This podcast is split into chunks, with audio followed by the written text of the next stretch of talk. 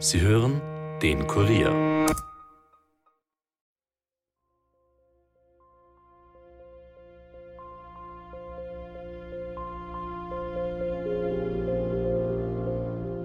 Und da sind die Russen gekommen zu uns. Mein Vater hat mir das gesagt. Und die haben, wo ist Frau? Frau war nicht da. Jetzt haben sie einfach auf ihrem hingeschlagen, dass die Füße blieb haben. Ich habe keinen einzigen Zeitzeugen äh, gehört, der gesagt hat, das war ein toller Mann. Also er war brutal, hartherzig. Nachher, wenn du vorbeigefahren bist, du hast eine Höhlenangst direkt gehabt. Das hat ja jeder gesagt, da hat sich jeder geführt. Die Täter sind aller Voraussicht nach durch die Tür. Es gibt an der Haustür keinerlei Spuren, dass irgendwo Gewalt angewendet würde. Also die, die Türen sind ja meistens offen gestanden. Also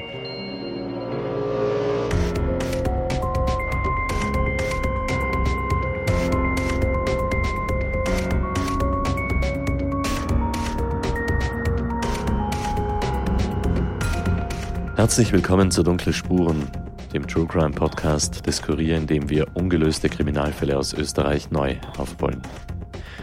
Mein Name ist Stefan Andres und ich begrüße euch heute zu einem Fall, der aus zwei Gründen ganz besonders ist. Zum einen liegt er schon sehr lange zurück. Wir reisen da zurück in das Jahr 1947, also kurz nach dem Zweiten Weltkrieg. Ja, und andererseits handelt es sich um das größte ungelöste Verbrechen seit der Nachkriegszeit in Österreich. Trotzdem weiß kaum irgendjemand davon heute. Ja, und zumindest in diesem Punkt können wir hier und heute etwas machen, indem wir nämlich ausführlich über diesen Fall aus Niederösterreich, aus dem Bezirk Amstetten, sprechen werden.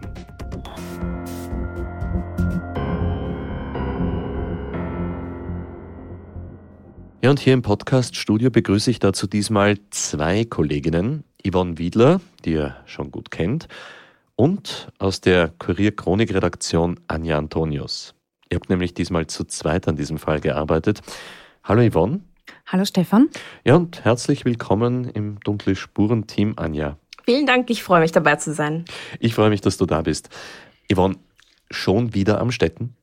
Ja, tatsächlich. Also diese Gegend lässt mich wirklich nicht los. Allerdings war es dieses Mal der kleine beschauliche Ort St. Peter in der Au, der Ort eines Verbrechens war. Extrem ländlich, etwas hügelig, viel, viel Grün. Ja, heute sind es knapp 5000 Menschen, die dort leben. Es gibt fast nur Häuser mit weitläufigen Gärten und viele große Bauernhöfe und Landwirte. Also ohne Auto geht dort gar nichts, wie das ja oft am Land noch so ist. Und es gibt dort noch viele Menschen, die keine direkten Nachbarn haben, also sondern zu Fuß ein paar Minuten zum nächsten Haus brauchen. Ja, genau. Und im Ortskern gibt es ein paar Lokale, die Kirche, den Friedhof. Eigentlich ist es sehr idyllisch, aber je mehr wir über das Verbrechen erfahren haben, desto stärker ist diese Idylle für uns verblasst. Mhm. Dann steigen wir doch an dieser Stelle direkt in diesen Fall ein. Yvonne, was ist denn damals im Jahr 1947 dort genau passiert? Ja, also es ist der 25. Oktober, ungefähr 6.30 Uhr in der Früh. Die zwölfjährige Maria Schönecker macht sich von ihrem Haus auf dem Weg zur Schule. Und wie immer geht sie auch am Pernleitenhof vorbei und will dort ihre gleichaltrige Freundin Marie Esterka und deren Geschwister abholen. Die beiden Mädchen sind sehr gut befreundet und die Kinder gehen immer alle gemeinsam zur Schule.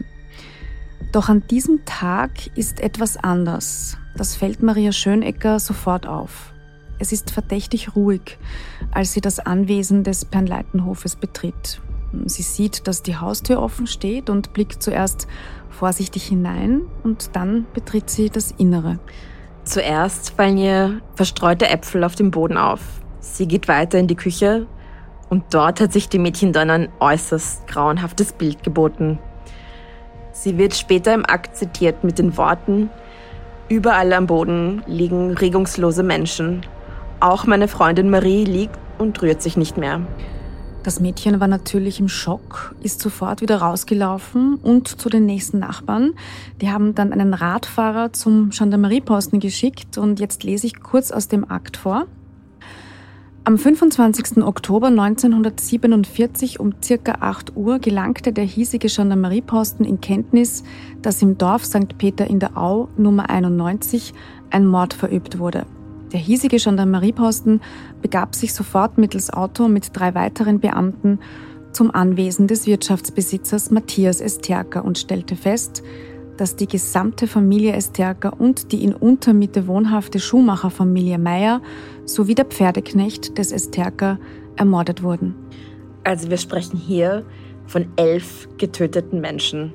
Zwei ganze Familien sind ausgerottet worden. Eltern und Kinder und der Knecht. Also ein richtiger Massenmord, kann man das so sagen? Aber wie sind diese Menschen eigentlich umgebracht worden? Naja, neun sind erschossen worden und zwei sind erschlagen worden. Ich habe hier eine Liste von Ermordeten, die ist aus dem Polizeiakt.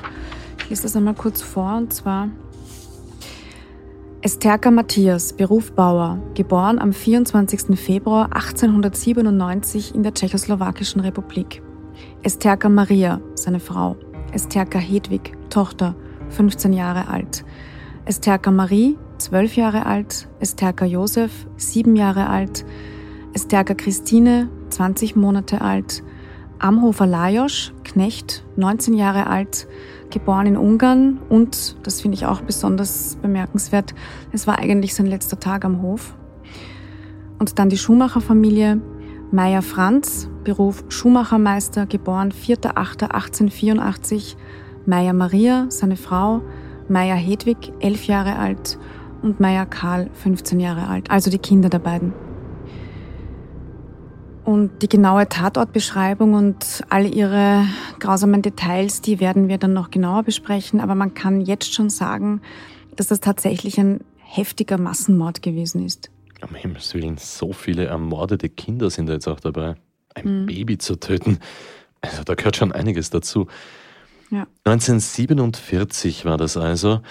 Vielleicht sollten wir diese Zeit ein bisschen einordnen. Wie kann man sich diesen Pernleitenhof und das damalige Leben dort vorstellen? Ist das so ein, so ein klassischer österreichischer Vierkanthof? Ja, genau. Aber er ist unglaublich groß. Ähm, ein wirklich mächtiges Anwesen. Und er liegt auf einem Hügel. Ich habe hier auch ein Foto mitgebracht. Schau mal. Mhm. Ja, das ist wirklich kein kleiner Bauernhof. Da sieht man unzählige Fenster in dieser riesigen Mauer. Darum hat der Matthias Esterke, der Besitzer, auch immer wieder Untermieter gehabt. Und auch Arbeiter haben auch immer wieder dort gewohnt. Zum Beispiel der Lajos Amhofer, der Knecht, über den wir schon geredet haben. Und zum Zeitpunkt der Tat hat neben der Besitzerfamilie auch die Familie Meyer dort zur Untermiete gewohnt. Die waren im ersten Stock. Der Vater der Familie war der Schuster, der Franz Meyer. Mhm.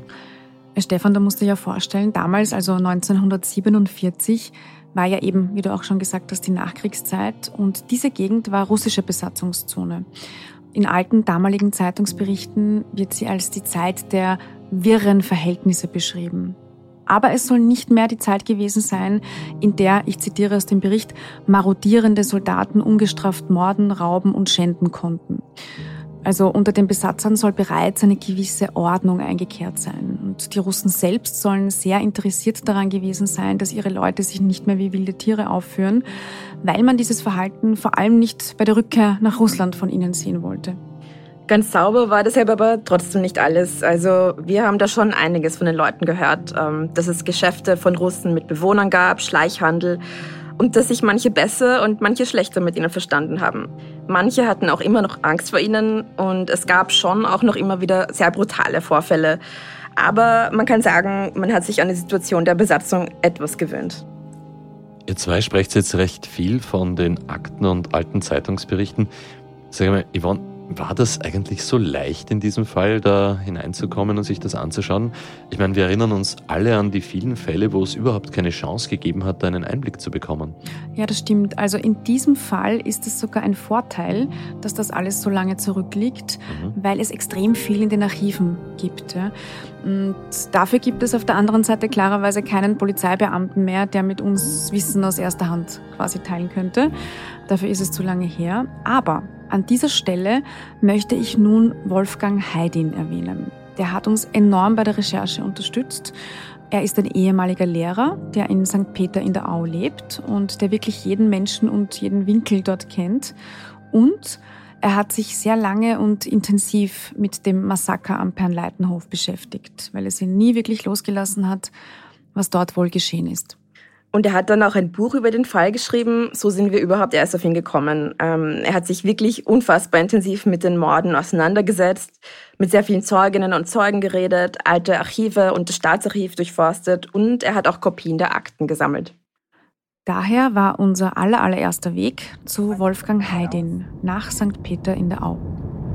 Nach 400 Metern im Kreisverkehr zweite Ausfahrt Wiener Straße B1 nehmen.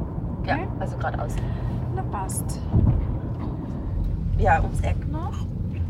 Das Ziel befindet sich auf der rechten Seite. Das ist dann wahrscheinlich. 13, ja. Okay. Anja, unsere Videoreporterin Alexandra Diri und ich waren sehr gespannt auf das Gespräch mit Heidin. Er hat uns bei sich zu Hause empfangen. Schönes Haus. Hallo. Hallo. Jetzt habe ich das Bild wieder. Servus. Yvonne Wiegler, freut mich. Servus. Dürfen wir per Du sein, weil wir waren ja schon daher. Ist alles kompliziert. Bitte. Der Te Technikerin. Bitte. Ja, genau, ja. Wolfgang Heidin ist ein schlanker, großgewachsener Mann. Er hat graue Haare und er trägt Brille. Und als wir ihn getroffen haben, hat er Jeans und karierte Hemden an. Er ist sehr wissbegierig, er ist sehr freundlich.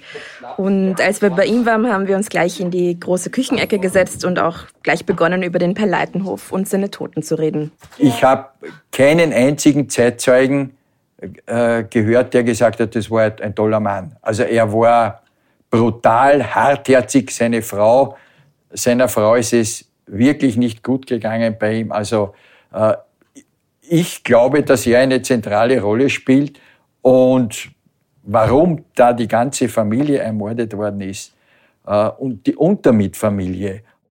Heidin spricht da über den Besitzer der Panleiten, Matthias Esterka. Wir wissen nicht viel über ihn, nur dass er in der Tschechoslowakischen Republik geboren wurde und dann nach Österreich gekommen ist und den Penleitenhof gekauft hat. Und äh, dass er kein, ich sage mal, sehr sympathischer Zeitgenosse gewesen sein soll. Aber für Heidin stellt sich eben die Frage, wie auch für uns, wenn jemand etwas gegen Matthias Esterka hatte, warum muss man dann zum Beispiel auch noch das Baby töten oder die andere Familie, die zur Untermiete wohnte? Das ist für mich das ganz, ganz große Rätsel. Das jüngste Kind war 20 Monate alt. Da habe ich also mir wahrscheinlich jahrelang den Kopf zermartert. Da bin ich also auf nichts gekommen. Wir haben uns mit ihm gemeinsam die Tatortbilder angeschaut und die sind wirklich nichts für schwache Nerven. Schau, wir haben hier auch ein paar davon mitgebracht. Mhm. Ach du meine Güte. Ja. Da habe ich geglaubt, mich kann nichts mehr schockieren. Ich will das eigentlich gar nicht genau beschreiben, was man hier sieht, aber äh, zum Beispiel, da liegt die Mutter noch mit dem Baby im Arm am Boden in einer Blutlache. Ja, das ist die Bäuerin und die Frau von Matthias Esterker, Maria Esterker mit ihrer Jüngsten. Und das Arge ist, die Fotos sind damals teilweise auch völlig ungeschwärzt in Medienberichten veröffentlicht worden. Wahnsinn. So viele Leichen. So viel Blut. Das sind die Toten unten im Haus, ne? Familie Esterka und der Knecht. Mhm. Und ähm, das hier, das muss dann oben im ersten Stock sein, also die Familie Meier. Und, und ist das der Franz Meier, der Schuhmacher? Ja, genau, genau, ja. Der sitzt ja noch am Tisch und, und seine Pfeife im Mund. Das ist Ja. makaber. Das ist so verrückt. Also, das alles wirkt eigentlich nach einer absoluten Überraschungstat. Das heißt jetzt also, diese Menschen sind ganz offensichtlich extrem überrascht worden von dem Täter. Oder von den Tätern.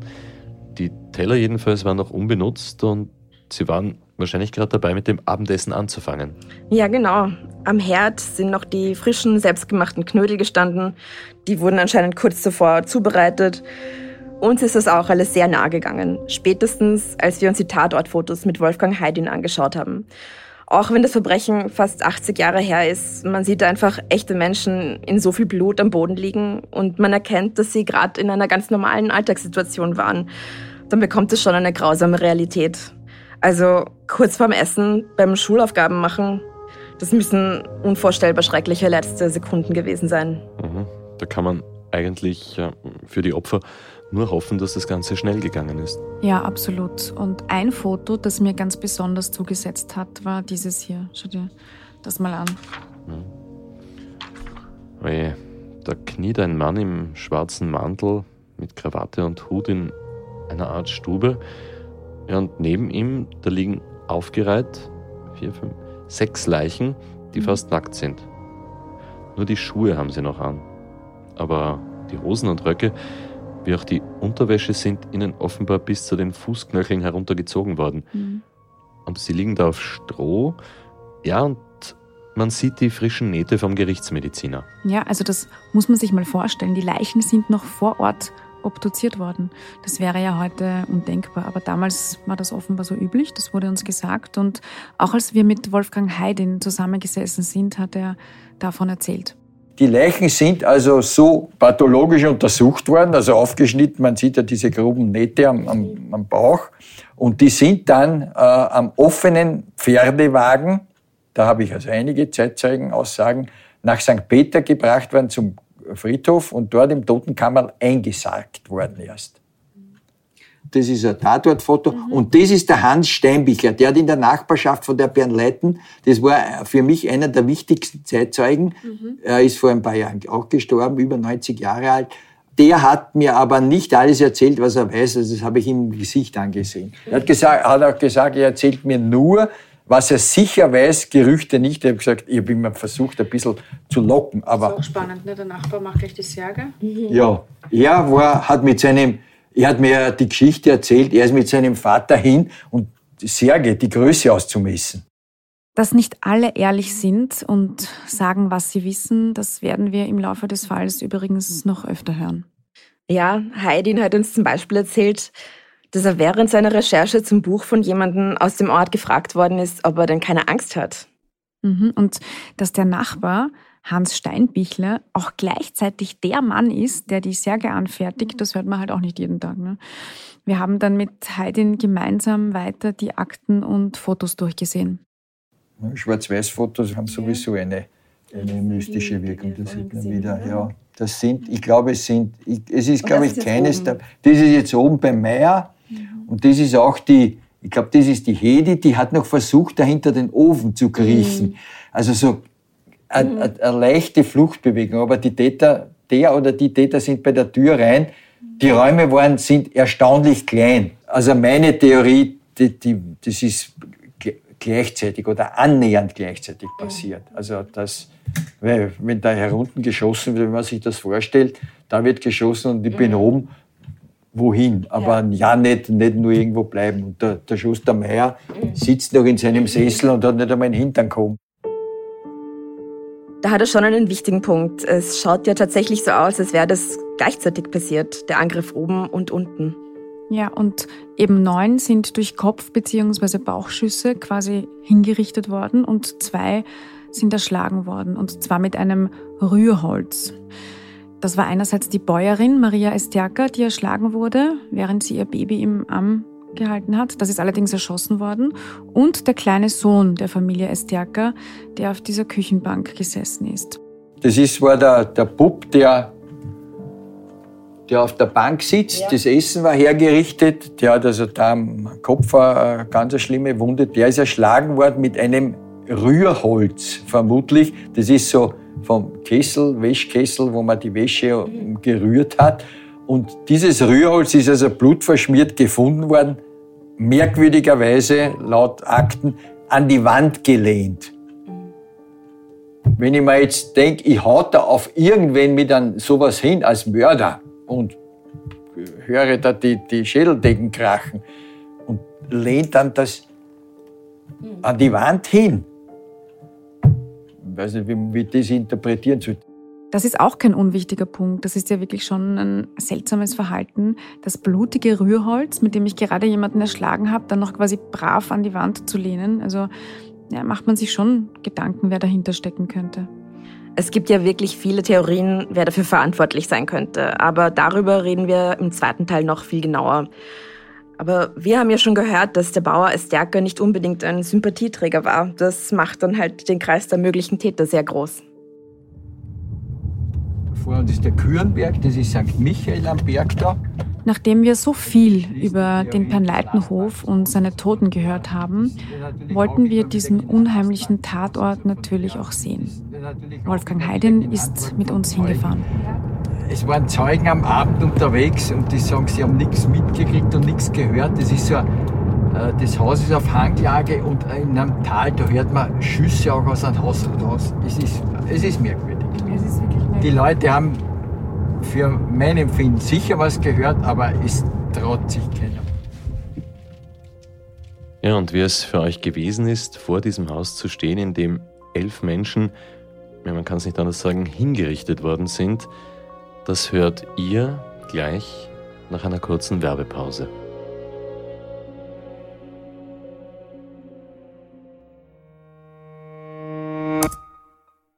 Hallo, ich bin Bernie Gaul. Und ich bin Clara Sautner. Bernie ist der Klimaexperte vom Kurier. Wir nennen ihn Klima-Bernie. Und so heißt auch unser neuer Podcast. Da erklärt er mir genau, wie wir die Welt retten werden. Naja, so ist das nicht. Es ist natürlich komplexer. Hauptsächlich reden wir darüber, welche Vorgänge und Dynamiken dazu führen, dass Treibhausgasemissionen steigen und welche globalen Problemfelder und Lösungsansätze es gibt. Cool, dann machen wir das. Den neuen Podcast findet ihr auf kurier.at und in allen Podcast-Apps. Also anhören, like und subscribe. Das hast du schön gesagt. Danke.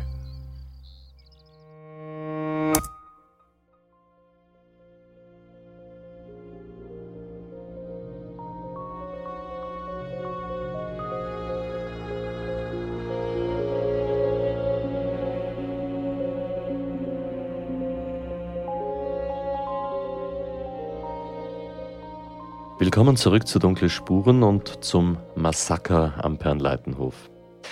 Ihr seid also dorthin gefahren, ganz genau nach St. Peter in der Au, ganz im Westen von Niederösterreich. Und ja, das hören wir uns jetzt einmal an.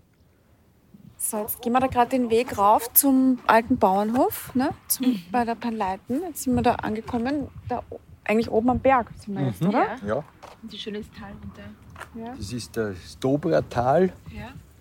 Es geht weiter nach äh, Kürenberg, wenn man da weiterfährt. Und da unten ist das Gasthaus Grifter. Das sind aber eigentlich die einzigen zwei Bauten da, gell? Ansonsten ist Das ja nur sind- grün. ja, wir sind da sonst schon ist im. nur grün. Da, das nächste, eigentlich. da hinten ist ein nächster Bauernhof, den sieht man Ja. aber von da nicht. Ja. Äh, Also man kann sich schon vorstellen, dass wenn da ein Lärm war, dass das eigentlich niemand gehört hat. Das ja? hat, obwohl es rundherum waren, und es ist eigentlich so eine Talsenke. Ich, ich bin der Meinung, wenn man da Schüsse, Ja. wenn da Schüsse drin gefallen sind, die Fenster waren natürlich, das sind, die Fenster waren genauso wie es damals waren, dass man das gehört hat. Die wollten aber nichts hören oder nicht, nichts reden drum.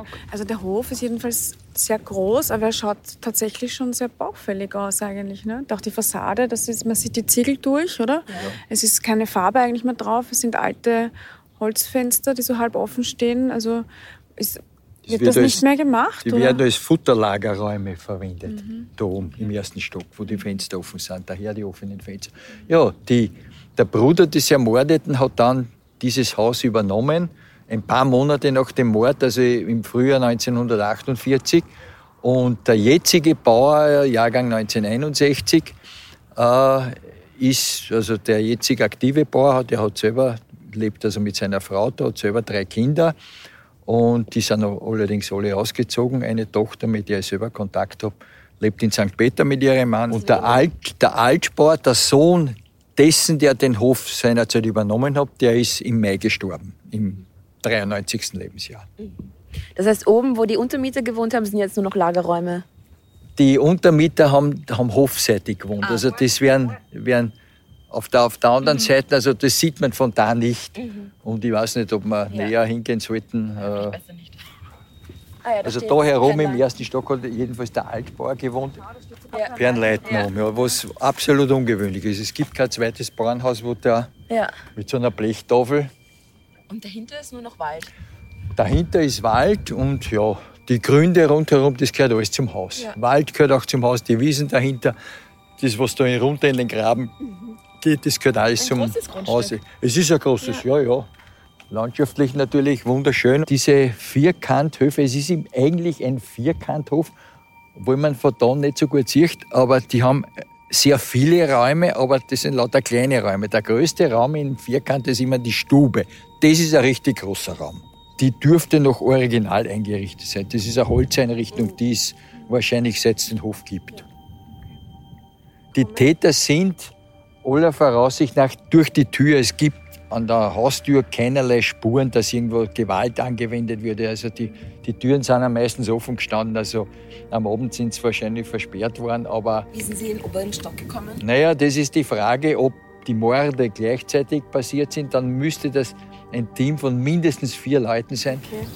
Wie ist das so, wenn man da auch ein bisschen also lang lebt in der Gegend und so, und wenn man da jetzt so an dem Ort steht und man weiß, da ist eigentlich das Naja, ich das war das, da, da, da, im Haus drüber drin, habe ich mich, da war ich so vor gut 25 Jahren das erste Mal, da habe ich mich sehr unwohl gefühlt.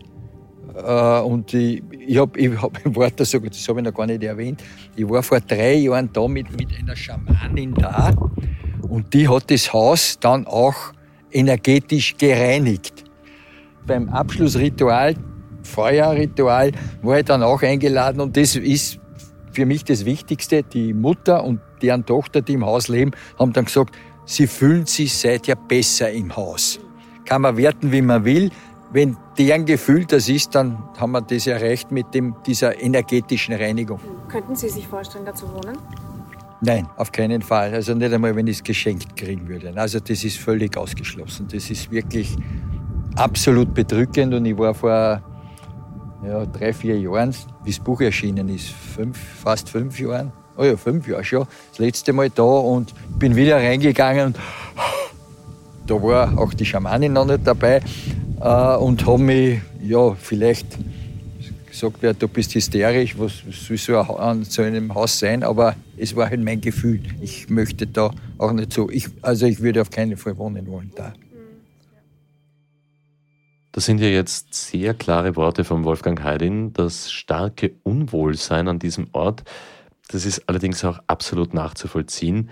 Man kann sich wirklich gut vorstellen, dass viele dort heute nicht mehr wohnen möchten. Ja, also ich auf gar keinen Fall, auch wenn ich mich gern mit Verbrechen und mysteriösen Geschichten beschäftige. Aber wohnen würde ich dort auf gar keinen Fall wollen. Ähm, die Leute, die jetzt dort auf dem Hof wohnen, das sind ja auch Nachfahren der Estjake-Familie. Ich weiß jetzt auch nicht, ob es das für mich noch schlimmer machen würde, wenn das meine eigenen Verwandten wären, die hier hingerichtet worden sind. Da, wo man jeden Tag frühstückt. Aber wenn sie sich nach der Schamanin besser gefühlt haben, dann ist es ja gut für sie. Ja, absolut. Und nachdem wir den Pernleitenhof besucht haben, wollten wir natürlich unbedingt mit Zeitzeugen und Zeitzeuginnen reden. Und äh, Wolfgang Heidin hat uns angeboten, uns im Ort ein bisschen herumzuführen. Und das Angebot haben wir natürlich sehr gerne angenommen. Viele Menschen, die die alten Esterkers noch gekannt haben oder auch die Schumacher-Familie, sind schon tot. Aber ein paar gibt es noch. Eine davon ist die 78-jährige Christine Stiebellehner, eine zarte kleine Frau mit grau-weißem Haar und wir haben sie in ihrem Wohnhaus besucht. Ich mache Kreuzstich. Ich mache Socken und Handschuhe, alles, was es nur gibt. Und das geht jetzt am Weihnachtsmarkt nach Seitenstädten, da müsst ihr kommen. so seht's mich. Sie hat die Russen in schlechter Erinnerung. Das ist nur eine von vielen Anekdoten, die sie uns erzählt hat. Das war keine schöne Zeit. Da ist meine, meine Schwester auf die Welt gekommen. Da genau. Und da ist die Mutter, hat sie nur eine Decke genommen und hat hinterm Bach im, im Wald hat's geschlafen. Und da sind die Russen gekommen zu uns. Mein Vater hat mir das gesagt. Und die haben, wo ist Frau? Frau war nicht da. Jetzt haben sie einfach auf ihrem hingeschlagen, dass die Füße bliert haben. Christine Stiebellehner ist nur 100 Meter vom Pernleitenhof entfernt aufgewachsen und zum Zeitpunkt der Morde hat sie eingemietet in einem Gasthaus gelebt, weil die Familie sehr arm war. Das war das Gasthaus Streitner und hatte direkten Blick auf die Pernleiten. Sie war bei der Tat erst drei Jahre alt. Uns ist aber erzählt worden, dass sie ein sehr gutes Gedächtnis hat. Aber was noch wichtiger ist, Stiebelenas Mutter hat ihr und ihrer Schwester, die zwei Jahre älter ist, immer wieder einiges von den Estjerkers erzählt. Und für uns hat sie sich an die Zeit nach der Tat und an die Estjerkers zurückerinnert. Naja, das war eine furchtbare Sache. Und dann, wie es dann gestorben waren, Da war eine Mordsaufregung und meine Mutter und der Vater haben gesagt, die haben es nur in Ländlicher eingedreht. Mhm. Und so haben sie es mit den Schömen, Schömen haben es gehabt, mhm. haben sie es nach St. Peter geführt ins Grab. Mhm. Auf dem Pferdewagen? Ja, ja. Mhm. Was hat Ihre Mutter so von der Familie generell erzählt? Sie waren, die Frau war eine sehr liebe Frau und er war immer eh bekannt. Er hat ja immer Viecher geschlagen und die hat er bis Wien verkauft die Frau hat eh viel mitgemacht mit ihm. Also er war eher unbeliebt? Unbeliebt, ja. Im Ort? Ja, ja. Mhm. Ganz zum Schluss hat sie noch etwas gesagt und das hat uns besonders aufhorchen lassen. Und da äh, äh ist die Frau Esther gekommen zu uns. Ich habe es in Erinnerung, die Kinder, dreieinhalb Jahre war ich alt. Aber ich weiß von der Mutter, die sind, ich habe mich mit einer gespielt und die Mutter, die, die Frau hat dann geweint und hat gesagt, was uns mit uns noch geschieht, was wir noch alles erleben werden. Und da hat es ja nur mehr 14 Tage dann gedauert. Sie sagt also, die Bäuerin Esterger hat zwei Wochen vor dem Massaker zu Stiebelenas Mutter unter Tränen gesagt, dass sie Angst hat vor dem, was ihrer Familie passieren wird? Ja, genau. Das scheint eine extrem wichtige Aussage zu sein. Und dazu haben wir natürlich auch weiter recherchiert. Und zu diesen, ich sage mal, Vorahnungen hören wir aber im zweiten Teil mehr. Ja, genau. Und wir sind dann also so zusammengesessen und haben beschlossen, auch noch zu Christine Stiebel, Lenas älterer Schwester, zu fahren. Sie selbst wollte da auch unbedingt mitkommen, weil sie ihr Blumen mitbringen wollte und die Distanzen dort eben so groß sind, dass sie nicht selbst oft zum Hof der Schwester kommt. Also ist sie mit uns im Auto mitgefahren. Da ist auch was passiert. Die Frau ist alleine. Der hat sich das Leben genommen. Und das Haus vorher anzünden? Ja, das Haus hat er noch anzünden mhm. vorher. Ja. War vor zwei oder drei Jahren? Wie lange ist das ja, das schon ist länger? Sicher, ich muss schon länger. Ja, ich muss schon länger. Ja. Das ist Marzleiner dort Ihr seid dann also irgendwie immer mehr im Auto geworden. Ja, genau, das war auch irgendwie total nett. Wolfgang Heidin, Anja und ich, unsere Videoreporterin und Christine Stiebellehner, die während der Autofahrt jeden Winkel des Ortes und jedes Schicksal der Menschen dort für uns kommentiert hat. Da oben haben wir mal einen Wiesen im Bach gehabt, mein Vater. Da bin ich mit dem Traktor rausgefahren. Da ist die Baumhilfe. Da oben haben sie die im Wald versteckt gehabt. Das war in dem Wald oben. Bäume kommt erst, ne? Ja, da ist gleich. Da ist, ja, da, ja. Christine Stieblenas Schwester lebt auf einem großen Hof. Sie hat einen riesigen Garten und sie hat uns in ihrer Stube empfangen. Wie ihre Schwester ist sie auch eher klein und sie hat kurze dunkle Haare. Die beiden Schwestern haben sich extrem herzlich begrüßt. Christine hat ihr die Blumen überreicht, sie haben sich ein Bussi gegeben und sie haben sich fest umarmt. Ich bin die Wallner Stefanie, fast der Nachbar vom SDK. Und was ich halt als Kind mitgekriegt habe, was dort war, weil ich war öfter bei einer, wir haben miteinander gespielt, weil eine Tante von mir, die ist also wie eine Freundin gewesen, der, der Frau von SDK. Da wir bisher kaum etwas in Erfahrung bringen konnten, haben wir auch Stefanie Wallner gefragt, ähm, wie das Ehepaar Estjaka ausgesehen hat. Er war so ein kleiner Mann. Vom Gesicht ein wenig schmal und überhaupt ein so ein geschmacktes Mandel. Ein wenig. Und wie hat sie ausgeschaut, seine Frau?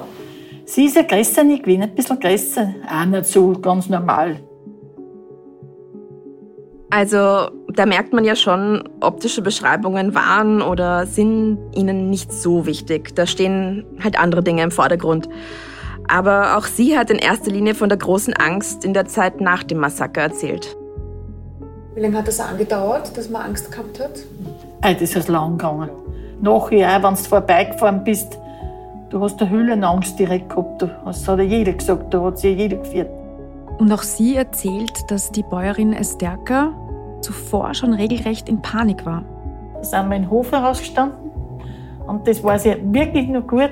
Wie wir da beieinander gestanden sind, wie sie gesagt hat, sie, da hat sie halt gefleht und hat gesagt, was wird uns noch geschehen, was wird uns noch bevorstehen, bevor halt das gewinnen ist. Und das hat dann nicht lange gedauert, wie das wisst es nicht.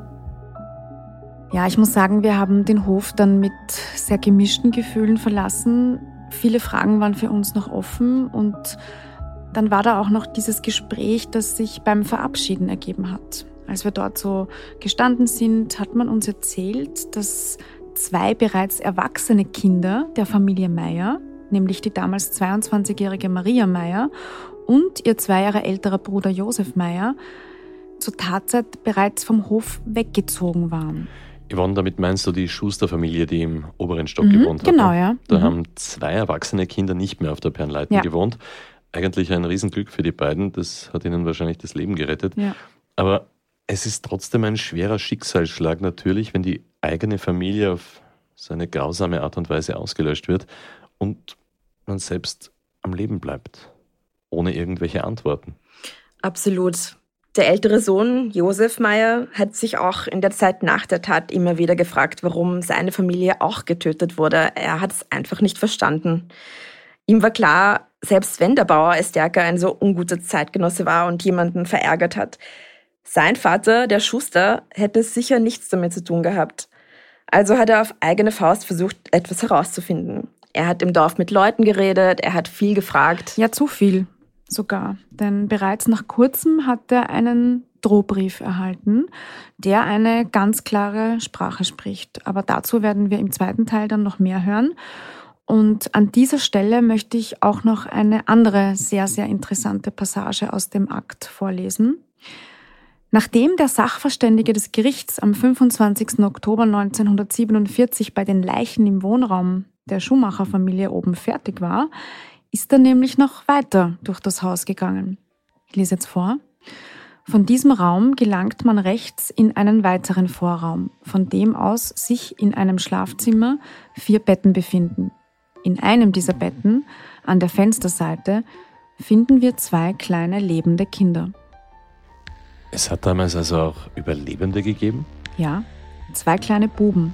Das waren die Ziehkinder der Familie Meyer. Alfred und Rudolf heißen sie und sie waren damals fünf bzw. vier Jahre alt, also noch sehr klein, aber groß genug, um sich an etwas zu erinnern.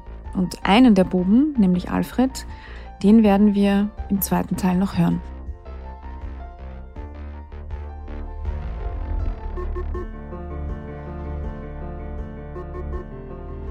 Obwohl dieser Fall wirklich sehr lange zurückliegt, folgt hier noch der übliche Aufruf an euch. Man weiß ja nie, vielleicht meldet sich ja doch noch jemand, der oder die etwas loswerden möchte. Wenn ihr Informationen zu diesem Fall habt, dann ruft bitte entweder direkt das Landeskriminalamt Niederösterreich an. Die Telefonnummer ist 059 133 30 3333 oder ihr wendet euch an uns per Mail an dunklespuren.kurier.at. Wir danken Wolfgang Heidin, den Familienmitgliedern und Bekannten der Familien Esterka und Meyer für die Unterstützung bei der Aufarbeitung von diesem Fall. Und wenn euch dieser Podcast gefallen hat, dann hinterlasst uns bitte eine Bewertung in eurer Podcast-App und erzählt vor allem euren Freundinnen und Freunden davon. und folgt uns doch auch auf Instagram. Instagram.com slash dunkle Spuren. Da haben wir jede Menge zusätzliches Material zu allen Fällen und natürlich auch zu diesem aufbereitet. Dunkle Spuren ist ein Podcast des Kurier. Moderation Stefan Andres, Reporterinnen Yvonne Wiedler, Anja Antonius und Stefanie Angerer, Schnitt Daniel Jamanik, Dominik Kanzian und Alexandra Diri, der Titelsong von Tobias Schützenberger, produziert von Elias Nabmesnik.